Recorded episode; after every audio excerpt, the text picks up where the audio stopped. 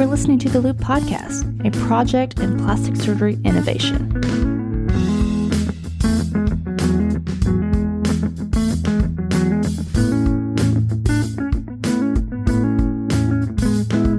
Hello, everyone, and welcome back to the Loupe Podcast. This is your host, Dr. Morgan Martin. Today, I'm going to be talking about head and neck cancer and salivary gland tumors. This should be a fairly short episode, so I hope you get some use out of it and just in time for your in-service exam next week. References for this episode are the Grabb and Smith textbook, as well as Review of Plastic Surgery by Donald Buck, and I will be, again, reviewing the 2021 in-service exam questions at the end of this episode. All right, let's get started. So first, over 95% of upper aerodigestive tract tumors are from squamous cell carcinoma. And the overall 5-year survival is variable, but it's about 65%. It's based on the stage, the site, and histologic findings. So first, let's talk about incidence and risk factors. So obviously, tobacco is a major risk factor for squamous cell carcinoma of the upper aerodigestive tract. There is a relative risk of about 3.4 for oral cavity and 6.8 for oral pharynx squamous cell carcinoma in current tobacco smokers compared with non-smokers. Also, tobacco with concomitant alcohol consumption synergistically increases the risk 10 to 15-fold. In addition to tobacco and alcohol use, these cancers are secondary to viral infections such as Epstein-Barr virus and human papillomavirus. Now let's talk about preoperative considerations. Following a thorough history and physical exam, all suspicious lesions should be biopsied. There's a relatively high risk of synchronous primary cancers, so the next step is also panendoscopy. So that would include laryngoscopy, bronchoscopy, and esophagoscopy as part of the workup. Then, as with most cancers, you're going to do a staging workup with a CT scan to look for nodal metastases as well as bony invasion. And this is not only important for staging, but also surgical planning. If there is a question involving the extent of soft tissue involvement or perineural spread, you can also use MRI. And this can be used in a preferred manner or in addition to CT scan. You can also use a PET scan to look for distant metastases. So let's talk about staging really quick. So very broadly, small tumors without obvious nodal metastases are stage 1 and 2, and then larger, more extensive tumors with or without the presence of cervical node metastases represent stage 3 and 4 cancers. So what factors are linked to poor outcomes? So number 1, advanced tumor stage.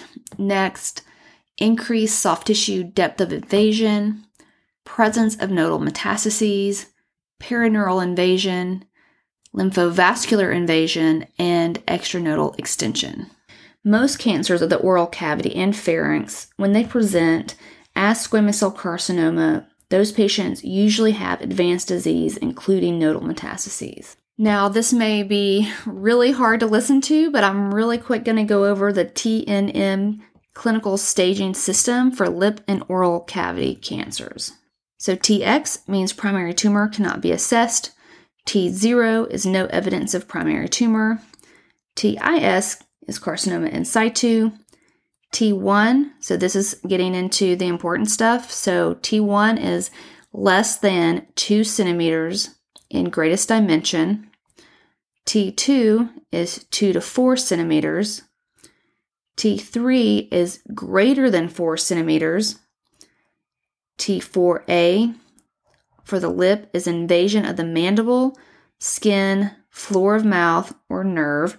Then for occult tumor, invasion of mandible, extrinsic tongue, maxilla, or skin. T4B lesions are invasion of masticator space, skull base, or carotid sheath. Now let's talk about the N or nodes. So NX says nodes cannot be assessed. N0 is no evidence of nodal metastasis. N1 is a single ipsilateral, so same side node, less than 3 centimeters. N2A is a single ipsilateral node, 3 to 6 centimeters. N2B is multiple ipsilateral 3 to 6 centimeter nodes. N2C is bilateral or contralateral less than 6 centimeter nodes. And N3 is any lymph node greater than 6 centimeters. So that would be a pretty giant node. At this point, I'm not going to go over the complete staging system because it can be a little confusing listening to the whole thing, but just know that a stage 1 is a T1, a stage 2 is a T2, and then once you get to stage 3, you're either a big tumor, which is a T3, or you have an N1, so early nodal metastases, and then stage 4 is divided into A, B, and C, and you increase the number of nodal metastases up to 4C, which is distant metastases. So let's talk about oropharyngeal cancer. So it is distinctly different from oral cavity cancer, and although it is also squamous cell carcinoma predominating with approximately 90% of cases. Most common sites being the tongue and the tonsillar region. All specimens should be tested for P16 protein or HPV DNA or RNA for staging. So the treatment is a little bit different compared to oral cavity squamous cell carcinoma, and it is more controversial. So for early stage cancers, surgery alone or radiation alone results in comparable overall survival. Radiation has been favored at many centers to preserve speech and swallowing function. Alternatives now are transoral laser microsurgery and also transoral robotic surgery. For advanced cancers, current evidence would support use of either combined chemotherapy and radiation therapy or surgery. If surgery is performed, it may be followed by adjuvant therapy depending on the pathologic findings and stage. So now let's go on to talk about treatment in more of a generic capacity for all head and neck tumors. So in general, early stage tumors are treated with single modality therapy and late stage tumors are treated with multi-modality therapy, usually surgery followed by adjuvant radiation with or without chemotherapy. Surgery is the mainstay of treatment for oral cavity cancer. For most sites, adequate surgical margins are defined by the NCCN guidelines as greater than 5 millimeters or more on final pathology. And then a close margin would be defined as anything less than 5 millimeters. Most of the time, you can rely on frozen section examination to make sure you have clear surgical margins if you're going to, for example, follow with immediate flap reconstruction. So let me try to summarize that treatment for you. Stage 1 or 2 disease, for example, no nodal metastases. These patients usually receive complete surgical resection with or without neck dissection versus radiation therapy to the primary site. And remember, like I said, radiation therapy sometimes is used primarily for the lesions of larynx, hypopharynx, and nasopharynx. And then surgery is frequently recommended for oropharynx, oral cavity, and paranasal sinuses. Then for stage 3 or 4 disease, complete surgical resection, neck dissection, and adjuvant radiation therapy is recommended. Now, who gets a neck dissection if you have an early stage cancer? So there is evidence that there is an increased overall survival in early stage oral cancers, those who receive an elective neck dissection, and also decreased nodal recurrence, and this is despite an increased risk of postoperative complications. Let's talk about some definitions regarding cervical lymphadenectomy. A radical neck dissection is defined by in-block removal of lymph nodes from levels 1 through 5 along with the sternocleidomastoid muscle, internal jugular vein, and spinal accessory nerve. A modified radical neck dissection is removal of all lymph nodes that you would otherwise be removing in a radical neck dissection, so levels 1 through 5, but with preservation of one or more non-lymphatic structures, such as SCM, internal jugular vein, and the spinal accessory nerve. Sparing of all 3 of these non-lymphatic structures is sometimes referred to as a functional neck dissection. And then lastly, a selective neck dissection is a cervical lymphadenectomy with preservation of one or more lymph node groups routinely removed in a radical neck dissection or a modified radical neck dissection. Now, let me describe for you the levels of the neck for the neck dissection, because we frequently do get tested on this. Level 1 is the submental and submandibular triangles. 1A is submental, 1B is submandibular. Level 2 is the upper jugular group. It extends from the skull base to the carotid bifurcation or hyoid bone. Level 3, the middle jugular group, extends from the carotid bifurcation, hyoid bone, to the omohyoid muscle or cricothyroid notch. Level 4, the lower jugular group, extends from the omohyoid muscle to the clavicle. And level 5 is the posterior triangle, bounded by the posterior border of the sternocleidomastoid muscle, the anterior border of the trapezius, and the clavicle. Level 6 is the anterior central compartment. So most important probably to know is 6 is central compartment, 1A, 1B, submental, submandibular, 5 is posterior, and then 2, 3, and 4 divide up that lateral portion of the neck.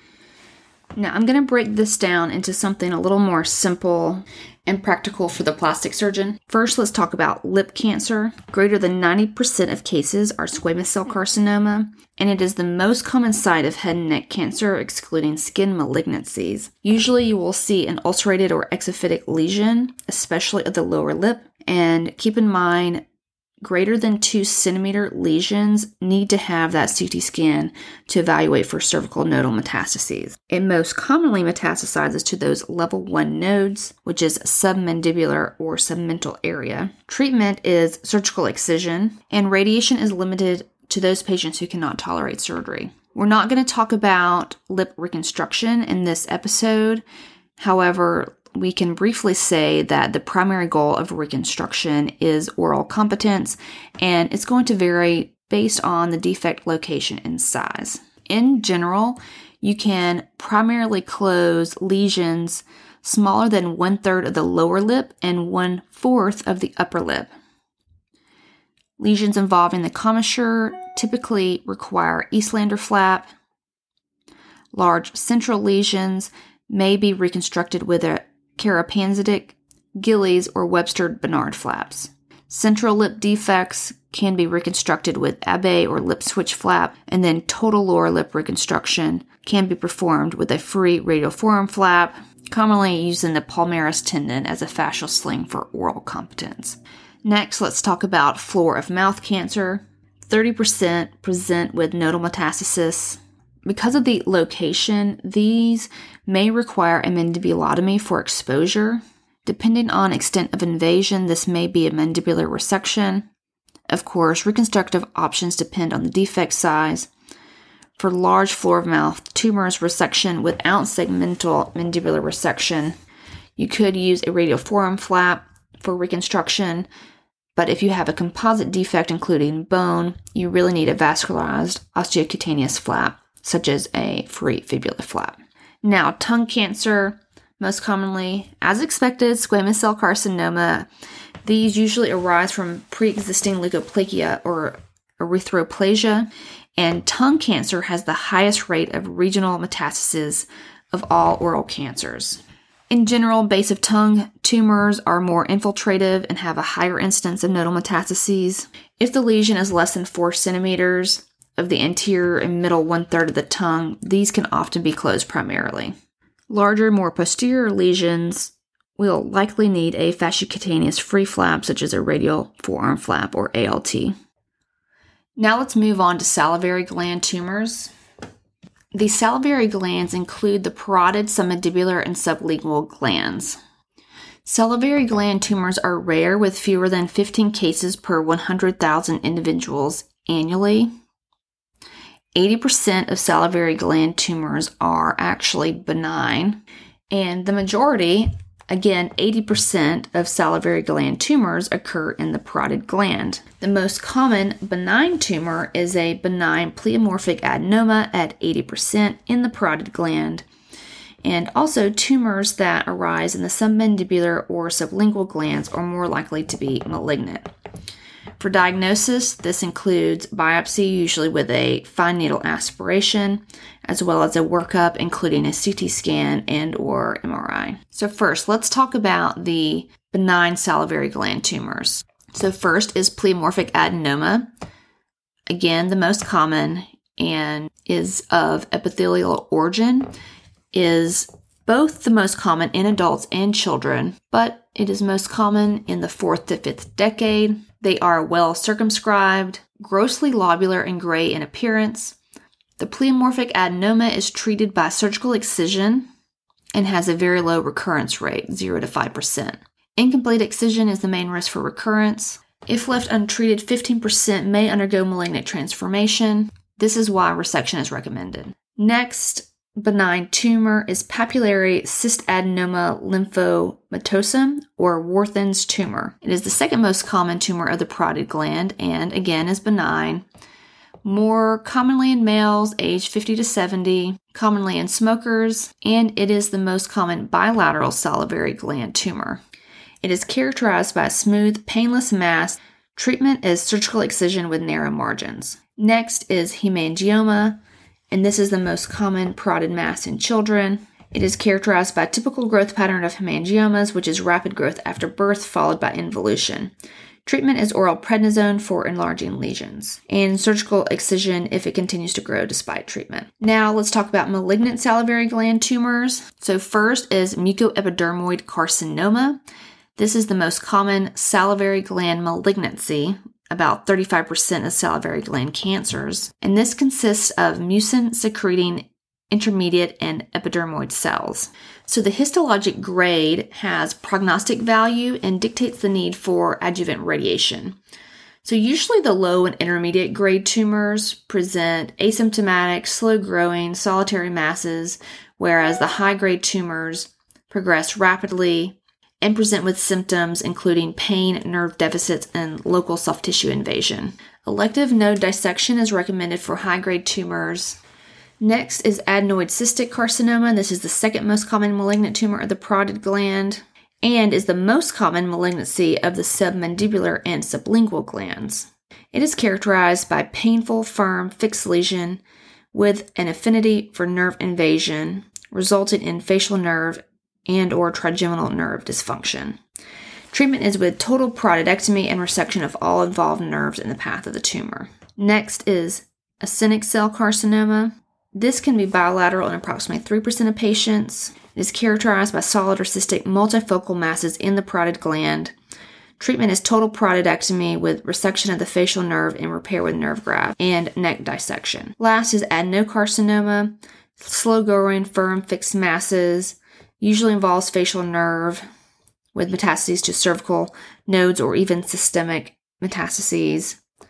Treatment, total parotidectomy, resection of the facial nerve, cervical node dissection, and adjuvant radiation. So in general, ways to answer these questions on the exam. Benign tumors, you can usually do a superficial parotidectomy. For malignant tumors of low grade that are in the superficial parotid, you can usually get away with a superficial parotidectomy, but otherwise all the malignant tumors get a total parotidectomy, sacrificing the facial nerve with a cervical lymphadenectomy. And who gets adjuvant radiation therapy?